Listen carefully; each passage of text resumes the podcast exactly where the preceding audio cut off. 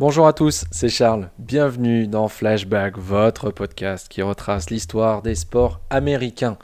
Et aujourd'hui, on prend la direction de la NBA avec le jour où un certain Derrick Rose a été élu MVP de la saison régulière 2010-2011, devenant ainsi le plus jeune MVP de l'histoire de la ligue. Car oui, en ce 3 mai 2011, Derrick Rose, qui évoluait alors encore aux Chicago Bulls, remporte le titre de MVP de la saison régulière, seulement 3 ans après son arrivée dans la Grande Ligue.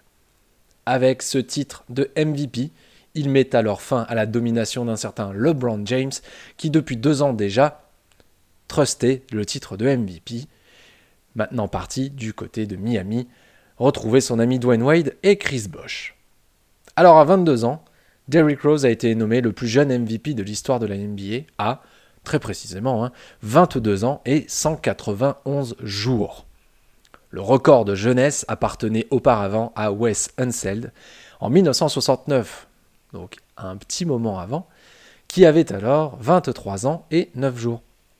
Il est devenu le deuxième joueur de l'histoire des Chicago Bulls à décrocher un titre de MVP, rejoignant l'ancien quintuple MVP, Michael Jordan.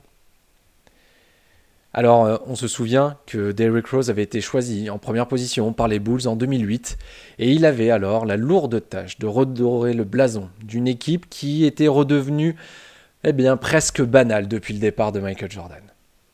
Et lors de cette saison 2011, il va aider les Bulls à terminer premier de la conférence Est avec un bilan excellent de 62 victoires pour 20 défaites.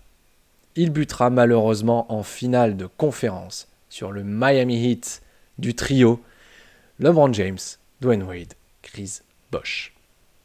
En 81 matchs cette saison-là, Rose a récolté en moyenne 25 points, 7,7 passes décisives et 4,1 rebonds, devenant ainsi le septième joueur de l'histoire de la NBA à obtenir une moyenne sur une saison de 25 points, au moins 7,5 passes décisives et 4 rebonds en une seule saison.